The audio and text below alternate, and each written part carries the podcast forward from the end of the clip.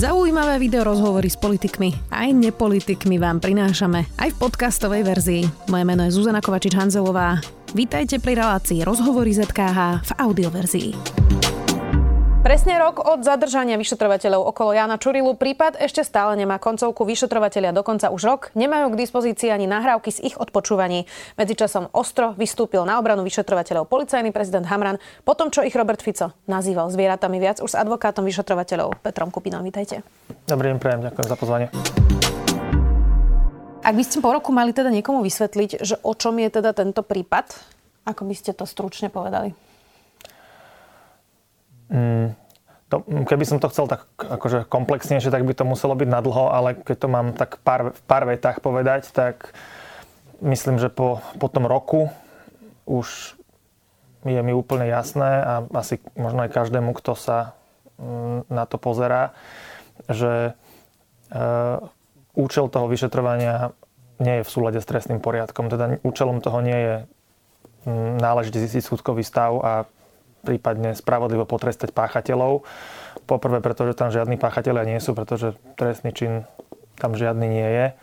A po druhé, e, nič nenasvedčuje tomu, že by orgány, ktoré toto vyšetrovanie vedú, mali záujem o nejaké efektívne alebo skoré ukončenie tej veci.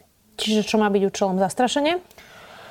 Uh, zastrašiť to už asi dnes nikoho nedokáže, ale skôr podľa mňa to, že uh, kým je držaný tento súčasný stav, že tí vyšetrovateľia sú obvinení a e, sa tu predstiera, že sú nebodaj dôvodne trestne stíhaní, čo už samozrejme nie je pravda, lebo to vyvrátil už e, súd hneď na začiatku pri ich rozhodovaní o ich väzbe, tak e, vidíme, že ako sa s tým narába. Vidíme, že dennodenne tu máme rôznych, rôzne obvinené osoby, prípadne podozrivé osoby, prípadne ich politických patronov, ktorí tu na rôznych tlačových konferenciách, prípadne v rámci svojich vlastnej obhajoby e, v trestnom konaní neustále poukazujú na to, že tuto sú nejakí vyšetrovateľia, ktorí sú obvinení a ktorí, ktorí manipulovali dôkazy, pričom za takéto nie, poprvé nie sú obvinení za nič takéto a po druhé to obvinenie sa nezakladá na žiadnom reálnom základe. Dobre, čiže ako keby to malo napomôcť tomu spochybňovaniu všetkých tých ostatných vyšetrovaní. Toto má byť Áno, presne ne? tak. Cieľ je to, aby, aby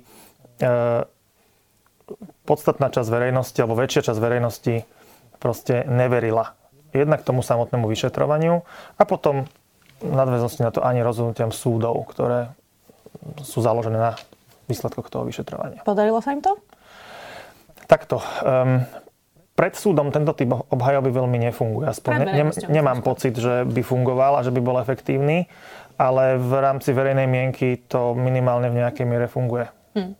Uh, Predsa len ale aj tí ostatní stíhaní, o ktorých ste teraz hovorili, sa bránia tým, že to je, že to je komplet, že to je celá nejaká mafia alebo organizovaná skupina. Um, tak ako sa má v tom bežný človek vyznať, keď vlastne aj vyšetrovateľia okolo Jana Čurilu hovoria, že to je nejaký protiklad, uh, protitlak vlastne nejakej organizovanej skupiny podstate ako keby obidva, obidve protistrany organi, um, argumentovali tým istým a bežný človek, ktorý nepozná tie nuancie a detaily, prosto z toho môže byť zmetený. Začal by som možno tam, že kde sa v právnom štáte dve strany hádajú alebo sú v konflikte, tak posledné slovo má kto? Súd. Takže za, začal by som pri nejakom presviečaní alebo pri nejakom teda vysvetľovaní toho celého by som začal tým, že E, pozrieme sa na to, ako rozhodujú súdy v jednotlivých veciach. Kým, a tam je veľký kontrast, lebo kým napríklad e, tie veci, tý, alebo v tých veciach, ktoré títo moji klienti vyšetrovali, e, tak tie súdy v nadväznosti na to ten postup odobrili a bola podaná obžaloba a súd rozhodol aj o, súdy rozhodli aj o vine. Čiže tie, dôka, tie dôkazy, ktoré oni ako vyšetrovateľa zhromaždili v rámci prípravného konania, tak obstali pred súdom. Mm. Ako jeden z príkladov je napríklad, keď sa bavíme o tých najčerstvejších, tak e, bývalý špeciálny prokurátor Dušan Kováčik. Jeho prípad, v podstate tam bol realizujúci vyšetrovateľov priamo Pavol Ďurka. E, jeden z mojich klientov. Naproti tomu, e, v prípade, keď chceli stíhať ich, tak pred súdom to neobstálo ani raz. Rovnako neobstálo pred súdom pred súdom, ani keď sa pokúsili mm, obviniť a strčiť do väzby obvinených Ludovita Máka a Borisa Beňu, čo bolo ako keby také pokračovanie toho celého. Na druhej strane, keď tu niekto hovorí o nejakých politických procesoch a dopredu ovplyvnených, a, tak potom mi nie je jasné, ako napríklad mohol súd oslobodiť e, bývalú súdkyňu Kyselovú zo Žiliny pred pár dňami. Čiže je, je zrejme, že kde sa rozhoduje podľa dôkazov a kde sa podľa dôkazov nerozhoduje. Takže začal by som u rozhodnutí súdov, že akým spôsobom vlastne E, to hodnotia súdy a už, v tom, už pri tomto jednom bode vidíme, že je tu veľký kontrast medzi, e, medzi tou jednou a druhou stranou, že tie súdy dávajú skôr za pravdu tej strane, ktorú teda reprezentuje v tomto prípade Jan Čurila a spol. Tak e, rok teda po tom, čo ich zatkla inšpekcia, trvá to obvinenie vyšetrovateľov. Čo sa tam presne v tom prípade teraz deje? Sú tam nejaké nové úkony, nejaké nové vypočúvania, nové dôkazy? Prosto čo sa tam teraz vlastne deje? Ja by som hodnotil, že je to taký zamrznutý konflikt momentálne. E, všetci, ktorí tomu rozumejú, vedia, že to nikam nespeje. Za ten rok bolo urobených nejakých 20 výpovedí svetkov. A je to veľa či málo? To je dosť málo, by som povedal. Keď to porovnávame hlavne s takými kauzami ako napríklad očistec, kde, kde bolo 20 skutkov a okolo 20 obvinených, v tomto prípade mám, máme jeden skutok a, a štyroch obvinených, čo je neporovnateľne jednoduchšie, plus majú ho, teda tvrdia, že ho majú zdokumentovaný, e, zdokumentovaný záznamami zvukovými. Takže e, očistec bol na súde do niečo vyše roka, rovnako tak e, kauza Judáš tiež. Tento prípad na súd podľa mňa nikdy nepôjde. To je moje presvedčenie na teraz. No a keď mám povedať, čo sa robí teraz, tak teraz sa v podstate vymýšľa, alebo že ako, ako by sa to dalo ešte natiahnuť, alebo čo by sa dalo spraviť, aby sa, aby sa to najdlhšie natiahlo. Boli urobené konkrétne kroky, konkrétne rozhodnutia, ktoré preukazujú, že, e, že účelom je len naťahovať čas. Aby ten stav, že títo ľudia sú obvinení a dôvodne podozriví, mohol byť držaný vo verejnej debate čo najdlhšie. A toto posvedcuje generálny prokurátor Marožienko? Mm, dovolím si povedať, že v tejto chvíli, že áno. A minimálne proti tomu nič nerobí. Hm. Uh, tak... Um ako to teda je s tými nahrávkami? Vy ste ich spomenuli. Vlastne ten problém je, že vy už rok e, máte nejaké výpisky, ktoré vlastne aj Maroš Žilinka použil vo svojom uznesení, e, ktoré zachytávajú niektoré z tých rozhovorov vyšetrovateľov, ale tam malo byť niekoľko mesačné odpočúvanie ich kancelárie. 4 mesiace. 4 mesiace. A tieto nahrávky ešte stále nemáte. Tak ako je možné, že za rok ste sa nedostali k surovine tej nahrávky? Kde, kde je, čo sa s ňou deje a ako sa k nej môžete domôcť? No to by som aj ja rád vedel. Ako právne kroky, ktorými sa toho, tomu dá, toho dá domôcť, e, sme už zrealizovali asi všetky, niektoré aj opakovane. Aktuálne uvidíme, či nám v tom e, pomôže ústavný súd. E, a keď to mám tak vysvetliť, aby to bolo pochopiteľné, že o čo tu ide. Prebiehalo nahrávanie, odpočúvanie 4 mesiace ten záznam, ktorý z toho odpočúvania vznikol, to je jeden dôkaz, jeden jednoliatý dôkazný prostriedok. Ako náhle je z neho použitá čo len časť ako dôkaz, hoci aj jedna veta, tu je toho viacej, nielen jedna veta, tak celý ten záznam súrový, tie CD alebo pásky, alebo neviem na čom to je uchované, musí byť uložené v tom spise, kde sa to používa. Prepisy si môžu robiť strany tak, ako uznajú za vhodné, čiastočné, úplne to je jedno, ale ten, ten surový materiál musí byť v spise. Nemôže byť nejako s ním manipulovaný, nejako zostrihaný. Otázka je, odkedy tam musí byť. No, na toto dáva zákon úplne jasnú odpoveď, že tam musí byť od prvého momentu, kedy je, ten, kedy je to ako dôkaz použité keby to použili ako... Čo bolo už pri vznesení To bolo pri vznesení obvinenia, či pred rokom. Keby to použili poprvýkrát až v obžalobe, tak potom samozrejme stačí to tam dať do, do momentu skončenia vyšetrovania, tak ako tvrdí, e, tvrdí generálna a krajská prokuratúra. Ale ak to použili už na začiatku pri vznesení obvinenia, tak to tam musí byť od začiatku. Dobre, a z toho dôvodu, aby sme to vysvetlili v laickej verejnosti, aby keď niekto vytrhol niečo z kontextu, tak ten druhý sa mohol brániť, že toto je vytrhnuté z kontextu, tak. celá nahrávka hovorí toto. Presne tak. A to, že sa takéto niečo deje, tak to už sme za ten rok myslím, že preukázali a sa o tom verejne debatovalo. Dobre, a kde je teda tá nahrávka?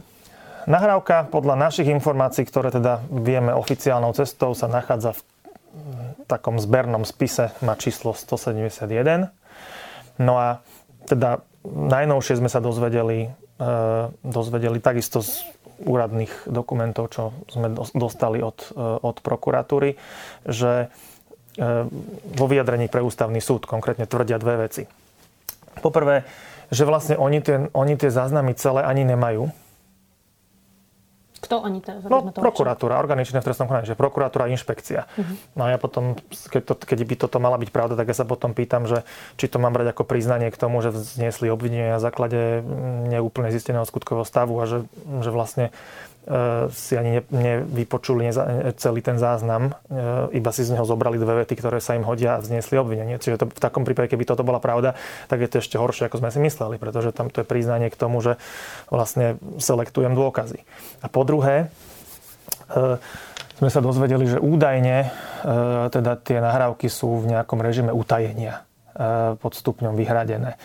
A čo to je za spis, tá 170 To je taký pôvodný, to je ten pôvodný spis, e, ktorý asi viedla na začiatku vyšetrovateľka Santusová. Tam sa, tam sa vlastne začalo, začali všetky tie veci, ktoré potom vyústili do samostatných trestných mm-hmm. konaní. E, ten, to, to bolo, z toho vzýšlo aj to stíhanie Petrova Demetera Zemana, potom z toho vzniklo stíhanie Čurila a spol a potom z toho vypadlo takisto stíhanie Makobeňa. Uh-huh. A to utajenie je, je úplne bizárny dôvod, pretože nerozumiem to, rozumiem tomu, že prečo sa musí utajovať, že sa nejaký odposluch robí v čase, keď sa robí, keď sa realizuje, keď prebieha, aby to teda nevedeli tie osoby, ktoré tam sú.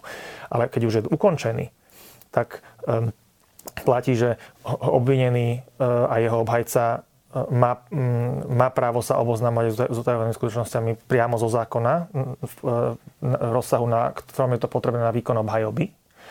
A po druhé, už len tak logicky, že aký zmysel má utajovať rozhovor Čurilu s Ďurkom pred Čurilom s Ďurkom. Hej? Ako keby sme sa my niekde rozprávali, nás niekto odpočuje a potom o pár mesiacov nám no, tento rozhovor, ten nahrávku chce pred nami utajiť. Ako aký to má význam? No nemôže Čiže... byť význam, že nechcú, aby sa vynašalo zo spisu? tak nech urobia opatrenia, aby sa nevynášalo, ale však e, zo spisu sa nemôže vynášať, spisu je zakázané. Tak, sme svedkami posledné 4 roky, že sa dosť masívne vynáša zo spisov. V poriadku, no niekto to možno robí, e, ale to nemôže, to, to, e, to že sa to robí, tak, a že to, že, to, že to štát nevie, by som povedal, tomu zabrániť niekedy v niektorých prípadoch, tak to ešte nemôže byť dôvodom na to, aby konkrétnym obvideným v konkrétnych trestných veciach bolo upierané ich právo na obhajobu. A toto je úplne zásadná vec pre právo na obhajobu, pretože to je jediný dôkaz. Tam, pokiaľ, sa, pokiaľ nemáme tento dôkaz, tak v zásade nemáme nič. Kde sa ešte môžete stiažovať? Aké máte možnosti, aby ste tú nahrávku získali? Tak okrem toho, že sa môžeme opakovane domáhať e, cez prokuratúru, čo samozrejme kontinuálne robíme s výsledkom, ktorý je dlhodobo nemenný, tak e, je tam, je tam e, možnosť, alebo bola tam možnosť podať ústavnú stiažnosť, ktorú sme využili a čakáme na rozhodnutie ústavného súdu aktuálne. Hmm. Máte nejaký odhad, kedy by to mohlo byť? Netuším, nemám. Ako priemerná dĺžka konania pred ústavným súdom je okolo jedného roka. Toto tam je už od februára, konca februára, takže myslím si, že zatiaľ je to nejako, tak by som povedal, v norme. Hm. Čítala som vo vašom rozhovore pre aktuality, že ste sa v auguste dostali do spisu. To ste sa až v auguste dostali do spisu? No my sme boli v spise prvý raz niekedy e, v novembri. V decem, e, niekedy v novembri e, tam sme dávali, a to za účelom, aby sme mohli odôvodniť stiažnosť proti obvineniu. Potom sme sa druhýkrát dostali do spisu na konci decembra, 29. Stále tam tie nahrávky neboli. A potom, potom nám e, v podstate 8 mesiacov odmietali prístup do spisu z dôvodov, že by to vraj hrozilo vyšetrovanie. Neviem síce akým spôsobom, lebo v tom spise nič nepribudlo za tú dobu. Nič zásadné. Ale každom, potom ono to bolo tak, že my sme sa stále domáhali, že dajte nám spis a vrátanie nahrávok, akože kompletný. A nám išlo v podstate o tie nahrávky. Plus ešte aj utajovanú prílohu, lebo tu sme tiež nevideli až do toho augusta. V auguste nám tú utajovanú prílohu ukázali, to sme videli, ale tie nahrávky tam stále neboli. A v priebehu tých mesiacov vlastne ja som už, už si povedal, že už, ako, už, už na to kašlem a budem im tam podávať každý týždeň žiadosť o, o nahliadnutie do spisu a o, o tie nahrávky. Nakoniec som tých žiadostí dal, keď som si povedal, že keď sa im to tam nakopí, že bude tam jeden celý zväzok mojich žiadostí, tak možno to niekoho napadne, že už by bolo na čase. Tak asi 5 týždňov som toto robil a potom, potom prišiel ten august, kedy nám teda ten spis sprístupnili ale tie nahrávky v ňom neboli stále. Mm-hmm. Čiže ako my sme, my sme do toho spisu chceli ísť najmä preto, aby sme, aby, aby sme sa mohli obozna, aby sme mohli zistiť, že tam tie nahrávky sú a oni tam nie sú. Keď som, som zapýtal pána vyšetrovateľa, že prečo tam nie sú, tak mi povedal, že on pracuje len s tým, čo mu, čo mu dajú z toho spisu 171. Hmm. Tak mu hovorím, že pán vyšetrovateľ, keď vy keď poviete, že ten spis chcete celý, tak vám ho sem musia prilepiť. Však to vy riadite vyšetrovanie. Vy, vy ste ten, čo určuje, že čo, čo do spisu chce, čo nechce. Takže, takže hm, chcete mi povedať, že niek, vlastne toto vyšetrovanie vedie niekto iný? A na to už bolo ticho. Hmm. Čo je teraz s vyšetrovateľkou Santosovou, viete? Netuším. Viem, že akurát viem, že nebola ešte vypočutá ani ako svedok v tom našom konaní, ale neviem, ja ani nepoznám, ani keby išla po ulici, tak ju nespoznám. Mm. Neviem, neviem vôbec ani ako vyzerá, ani kto to je. Má tomu bežný človek rozumieť tak, že mm, všetko toto, nazvem to tak hovorovo, kompro, antitýmy, protitlaky vlastne, idú z Bratislavskej prokuratúry? Alebo nie idú? No. To je možno zlé, zlé sloveso, ale prosto sú previazané nejako s Bratislavskou prokuratúrou? Ja si myslím, aj vzhľadom na to, čo som teda videl v tých, e, v tých veciach, ktoré, tých, tých dvoch veciach, ktoré obhajujem z tej, tohto spektra, čiže to sú vyšetrovateľe NAKA a potom to bol Boris Beňa v tej veci e, údajného krivého svedectva mm-hmm. proti pánovi Pčolinskému, tak si myslím, že je tam významná miera previazanosti medzi Krajskou prokuratúrou, Slovenskou informačnou službou a teda v jednom prípade inšpekciou a teda v druhom prípade to už bola normálne štandardná okresná polícia. Ale myslím si, že určujúce zložky sú tie prvé dve. Čiže SIS a prokuratúra. Tak.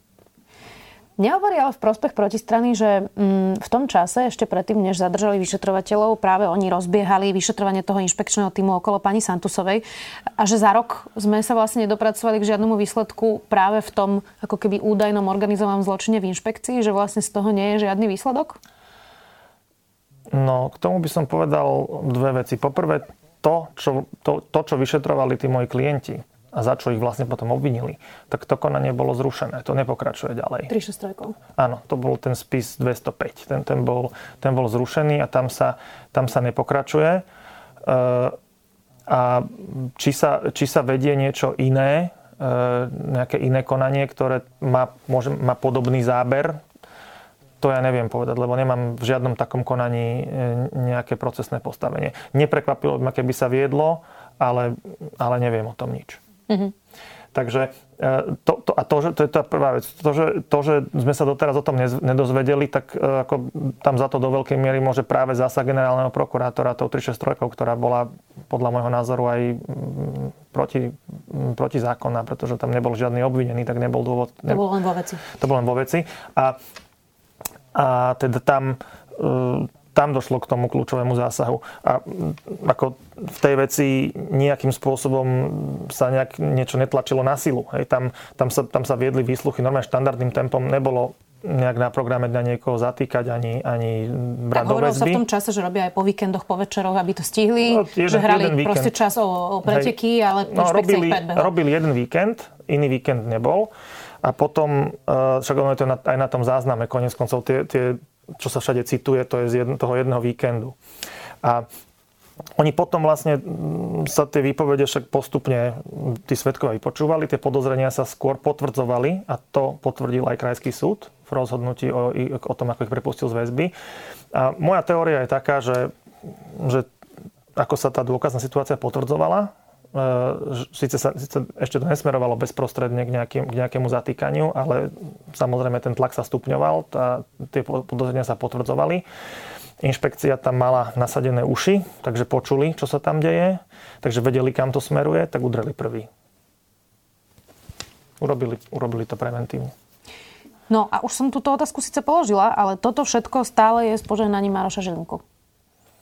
Áno, on mal možnosť e, rozhodnúť proti, o stiažnosti proti obvineniu, rozhodol tak, ako rozhodol, čiže e, e, minimálne, on sa k tomu nejak nevyjadruje, takže ťažko hodnotiť, ale minimálne tie procesné možnosti, v ktorých mohol, pri ktorých mohol alebo ktoré mal na to, aby mohol zasiahnuť, tak, tak zostali také, že nezasiahol a skôr to podporil. Takže áno. Hm, ja už tu dlhodobo hovorím na záznam, že my by sme sa o to veľmi radi opýtali, ale bohužiaľ e, zatiaľ sa rozhodol nedávať rozhovory. Počkáme si, či sa to niekedy zmení. Inak zaujímavá vec je aj v prípade úplatku pre Dušana Kováčika. E, tam je tiež svetkom váš klient Bernard Slobodník, e, ktorého zastupujete. Teraz bolo pojednávanie, bude sa pokračovať opäť v novembri a pri tom poslednom pojednávaní sa tam objavili akési nahrávky medzi Bernardom Slobodníkom a jeho kamarátmi. Už viete, čo je to e, za nahrávku? Lebo na súde zaznelo, že to predložila obhajoba, ale že ju zabezpečil úrad inšpekčnej služby. Neviem, čo je to za nahrávku. Ale môžem sa len domnievať, že ako všetky takéto veci, tak je to, asi to má za účel byť nejaké kompro Takže neviem sa k tomu vyjadriť. Hm. Na tých rozhovoroch Slobodník mal v 2020 hovoriť teda e, tým svojim kamarátom, keď sa rozhodol spolupracovať, že zoberú e, aj Gašpara, aj Krajmera a obhajoba Dušana Kovačíka v zápäti navrhla, aby vás a Daniela Lipšica, ktorý bol v tom čase tiež váš kolega advokát a zastupoval pána Slobodníka, aby vás zbavili mlčanlivosti. To už ste nejako prebrali, že čo to má byť a či takéto žiadosti vyhoviete? Tak to ešte, prvé sa vrátim k tomu času. Ak to bolo 2020, tak neviem, v akom období to malo byť, ale mm, to muselo byť ešte hodne dlho pred, e, pred tým, kedy vlastne aj za, jednak tá spolupráca začala a kedy, kedy potom uh, už, sa, už prišlo k realizácii. E, pokiaľ ide o to zbavenie mlčanlivosti, tak, e, tak e, tí páni, ktorí to navrhujú, tak síce sú to advokáti, ale neviem, či oni, neviem, oni navrhli, aby, aby nás súd zbavil mlčanlivosti? Lebo mm, nás... Oni sa to pýtali vášho klienta, že či by s takým niečím súhlasil. No nás môže zbaviť mlčanlivosti len klient. Čiže klient, keď, keď za nami príde a povie, že, že zbavujem ťa mlčanlivosti a súhlasím, aby si v tejto veci vypovedal, tak my to samozrejme urobíme. Hm. Inak celá tá idea za tým má... Ale poviem to tak, že vôbec nemám problém s tým, aby, aby som bol v tej veci zbavený mlčanlivosti. Z mojej strany tam nie je žiaden problém. Jasne. Ja som dokonca aj, ja som dokonca aj e, samozrejme po, po e, dohovore a po súhlase klienta dával, poskytoval nejaké informácie o o, tom, o, o týchto veciach inšpekcií, ktorá to vyšetruje, lebo tam vyšetrujú nejaké trestné oznámenie o tom, že ako, ako, sa, ako sme sa my dostali k nejakej spisovej značke, no tak som im veľmi plasticky dokázal, že ako sme sa legálne dostali k spisovej značke. No jasné, ale tá, potom. E, celá tá idea má byť za tým, e, že vy a pán Lipšic ste opäť súčasťou vlastne nejakej skupiny a že ste vlastne nahovárali pána Slobodníka, ako má vypovedať. Tak viete, každý tu môže veriť čomukoľvek, tomu, že Zem je plocha. Ja som v živote nikoho nenahováral, ani v mojej prítomnosti nikto iný nenahováral nikoho, ako má vypovedať. A, a to je všetko, čo môžem k tomu povedať. Kľudne pôjdem v tejto veci na detektor lži, môžu sa ma popýtať. Hm. Ale a to nemám žiadny špeciálny tréning na, detektor, na oklamanie detektoru lži, ako možno majú niektorí iní, ktorí po médiách vykrikujú, že tam radi pôjdu. Ale toto, mm, aby som sa k tomu vrátil, že viete, neviem, neviem vôbec, čo to vychádza. Ako možno, možno to môže byť niečo také, že podľa seba súdim teba, hej, že na chate sme videli, že kto koho nahováral na akú výpoveď. Takže, takže nemyslím si, že by, si, že by na tom bolo čokoľvek pravdy a ako keď, keď sa ma na to niekto, niekto chce spýtať oficiálne, tak aby som to povedal pred súdom pod prísahou, tak to kľudne pôjdeme od prísahám. Ja tak toto celé má byť ako keby súčasťou toho narratívu, o ktorom sme hovorili už na začiatok a to teda, že tu je nejaká ako keby skupina ľudí, ktorá vlastne teraz ide, e, sa dohaduje a má to byť od, od advokátov cez práve tých spolupracujúcich obvinených až po niekoľko stupňové súdy. Tak skúsim sa tú otázku inak spýtať. Ako vám škodí to, e, že Daniel Lipšic, váš bývalý, prokura, e, váš bývalý kolega je teraz špeciálny prokurátor, lebo toto je súčasťou tých ako keby e, konšpirácií, ktoré sú, že vlastne najprv bol advokát, teraz je špeciálny prokurátor a že toto celé je vlastne nejaká, nejaká organizovaná skupina. Ne, nevnímam nejako, že by mi táto skutočnosť či už škodila, alebo naopak akokoľvek pomáhala. Tak asi to počúvate, ale stále nie? Počúvať to počúvam, ale to som počúval dlhodobo už, keď, ešte keď bol kolega, bývalý kolega vlastne u nás ako advokát. Čiže e, jednoducho to meno e, jeho je také veľmi príťažlivé na akékoľvek takéto špekulácie alebo konšpiračné teórie. Ja som sa nikdy v takých veciach neangažoval a ako ani tomu neverím, ani, ani proste nemám dôvod tomu veriť, nemám žiadne ani, ani náznaky, že by, že by také niečo mohlo byť. Ja viem, ako, e, teda, viem ako od istého momentu, keď, e, keď som bol zapojený do obhajoby pána Slobodníka, ako sa tie veci vyvíjali, ja viem, že k žiadnemu ovplyvňovaniu zo, zo strany kohokoľvek nedošlo. a, a v mojej prítomnosti určite nie a v, takisto, a takisto keď e, ako v rámci kontaktu s orgánmi činnými v trestnom konaní, takisto nie. Keď, mám, keď to mám povedať akože úplne plasticky, aby to aj, aby to aj e, divák pochopil. Že ako až ďaleko to, i tá opatrnosť ide. Tak bol som s jedným klientom na jednom výsluchu. Na, myslím, že to bolo na prokuratúre. A bolo to, bolo, to, bolo, bolo zrejme, že teda ten, ten konkrétny klient, o ktorého tam išlo, E, mal, alebo veľmi pravdepodobne mal o nejakom skutku niečo vedieť. Hej, že, že bolo jasné, že o tom... Tých otázok vyšetrovateľa? Nie, práve, že nie. Ako bolo jasné, že, že to smeruje niekam, o čom on niečo vie. Uh-huh. A teraz o, o, oni, oni v podstate ani, mu, ani ho nechceli otázkou naviesť, aby im to povedal. Oni chceli, oni proste potrebovali, aby to bolo vierohodné, tak aby to, aby to povedal sám, spontánne. Potom už sa dajú dávať otázky, ale ale jednoducho, keď tu niekto hovorí o tom, že, že, že, tu, že tu niekto z týchto ľudí ovplyvňuje a nahovára niekoho a učí ho, jak má vypovedať, tak, tak toto je úplne opak proti tomu. Hej, tuto, tuto dokonca boli sme, boli sme v tej miestnosti traja alebo štyria. Hej? Uh, ten klient, ja, e, ten prokurátor a ešte, ešte neviem, či tam bol aj nejaký druhý prokurátor, to už si nepamätám. Ale viem, že tam boli ľudia, ktorí, keby ho boli naviedli otázkou, tak on by si hneď možno spomenul a hneď by začal rozprávať. On, on tam to bolo o tom, že on si nevedel spomenúť, že, že čoho sa, by sa to malo týkať. On bol taký, že vedia, ja som už ja som povedal všetko, na čo si pamätal, ale neviem, neviem, teda, neviem vôbec, že kam smerujete, že keby ste mi aspoň dali otázku, tak ja by som si spomenul a oni ani tú otázku mu nechceli dať. A pritom tá zostava bola taká, že keby ho tou otázkou boli naviedli, uh, iba takú jednu otázku, fakt, že udica, a potom by to už išlo, tak keby to boli spravili, tak ten prokurátor pomôže sebe, pomôže tomu klientovi môjmu a tým pádom pomôže aj mne. Čiže v zásade v zásade záujem bol Všetci spoločný. By Všetci by boli spokojní a napriek tomu ničomu takému nedošlo. Takže m, mm, toto je moja skúsenosť. Neviem, či páni, ktorí tvrdia opak, majú inú. Nevylučujem to, ale toto je moja skúsenosť. Čo hovoríte na tie vyhlásenia Roberta Fica po e, výsluchoch práve v tej kauze Sumra, keď on stále opakuje, hoci je teda docentom e, práva, že že on nevie, z čoho je obvinený, že mu to ten vyšetrovateľ nevie povedať a že nech mu vysvetlia, že z akého skutku e, a kedy sa toho mal dopustiť, tak, tak, tak e, môže sa stať, že by Robert Fico naozaj nevedel, že z čoho je obvinený? Tak do hlavy mu nevidím a ne, ne, nekoment, nekomentoval by som to bližšie, teraz, ale ja, ja keby, som, keby, to, keby to bol akože môj problém, že to neviem, tak, tak poprosím môjho obhajcu, teda nech mi to vysvetlí, že, že, že teda z čoho som obvinený a keď mi to ani ten obhajca nevysvetlí, tak ho vymením. To by bol asi taký môj Dobre, ja sa skôr pýtam, že procesne, či sa da, môže stať niečo také, že ste obvinení a vyšetrovateľ vám nepovie, že z čoho? Uh, vyšetrovateľ vám to nemusí povedať, lebo on vám to napíše. Do to, tam, to máte napísané v textovej podobe, že z čoho je človek obvinený a proti tomu sa bráni. Ako, neviem, ako by som to inak povedal. Áno, videl som aj obvinenia, ktoré ktoré nedávali zmysel, ako mm, teraz, keď hovorím, keď hovorím o nejakých mojich klientoch, ktorých som obhajoval a obhajujem. Videl som aj obvinenia, ktoré, kde tá skutková veta nedávala zmysel, ale nie v tom smere, že bola nepochopiteľná, že neviem, že čo sa mu kladie za vinu. Nedávala zmysel možno logicky, že napríklad toto sa vôbec stať nemohlo, alebo sa to dalo veľmi ľahko vyvrátiť. Ale, ale ako pokiaľ niekto vie po slovensky, lebo tie rozhodnutia sa píšu po slovensky a ešte k tomu má aj právnické vzdelanie, tak nehrozí, aby proste po prečítaní obvinenia nerozumel, z čoho je obvinený. Môže s tým nesúhlasiť, môže to považovať za hlúposť, za neopodstatnené, za nedávajúce zmysel, ale neexistuje, aby, nerozum, aby tomu nerozumel. Aby, aby, aby nedokázal pochopiť, že v čom spočíva ten skutok.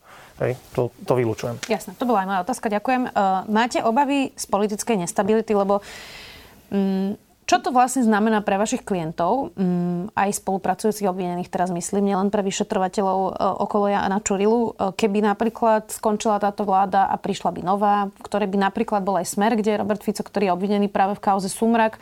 Máte z toho obavy? Čo by to pre tieto vaše prípady a pre týchto vašich klientov znamenalo?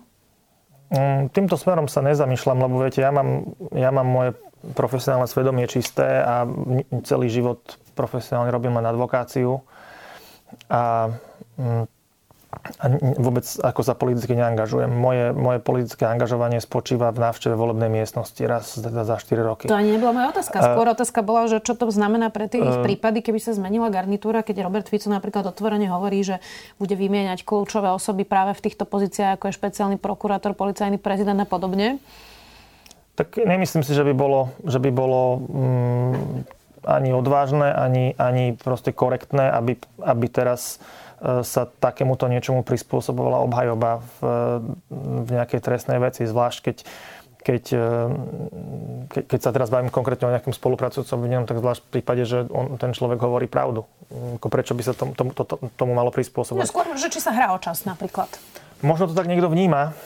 Nevylúčujem, že, že sú ľudia, ktorí to tak vnímajú.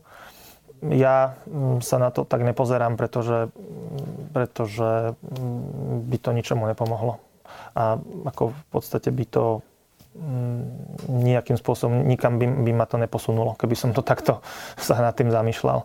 Ako rozumiem asi, kam smerujete. Nevylučujem, že sú ľudia, ľudia, ktorí to tak berú.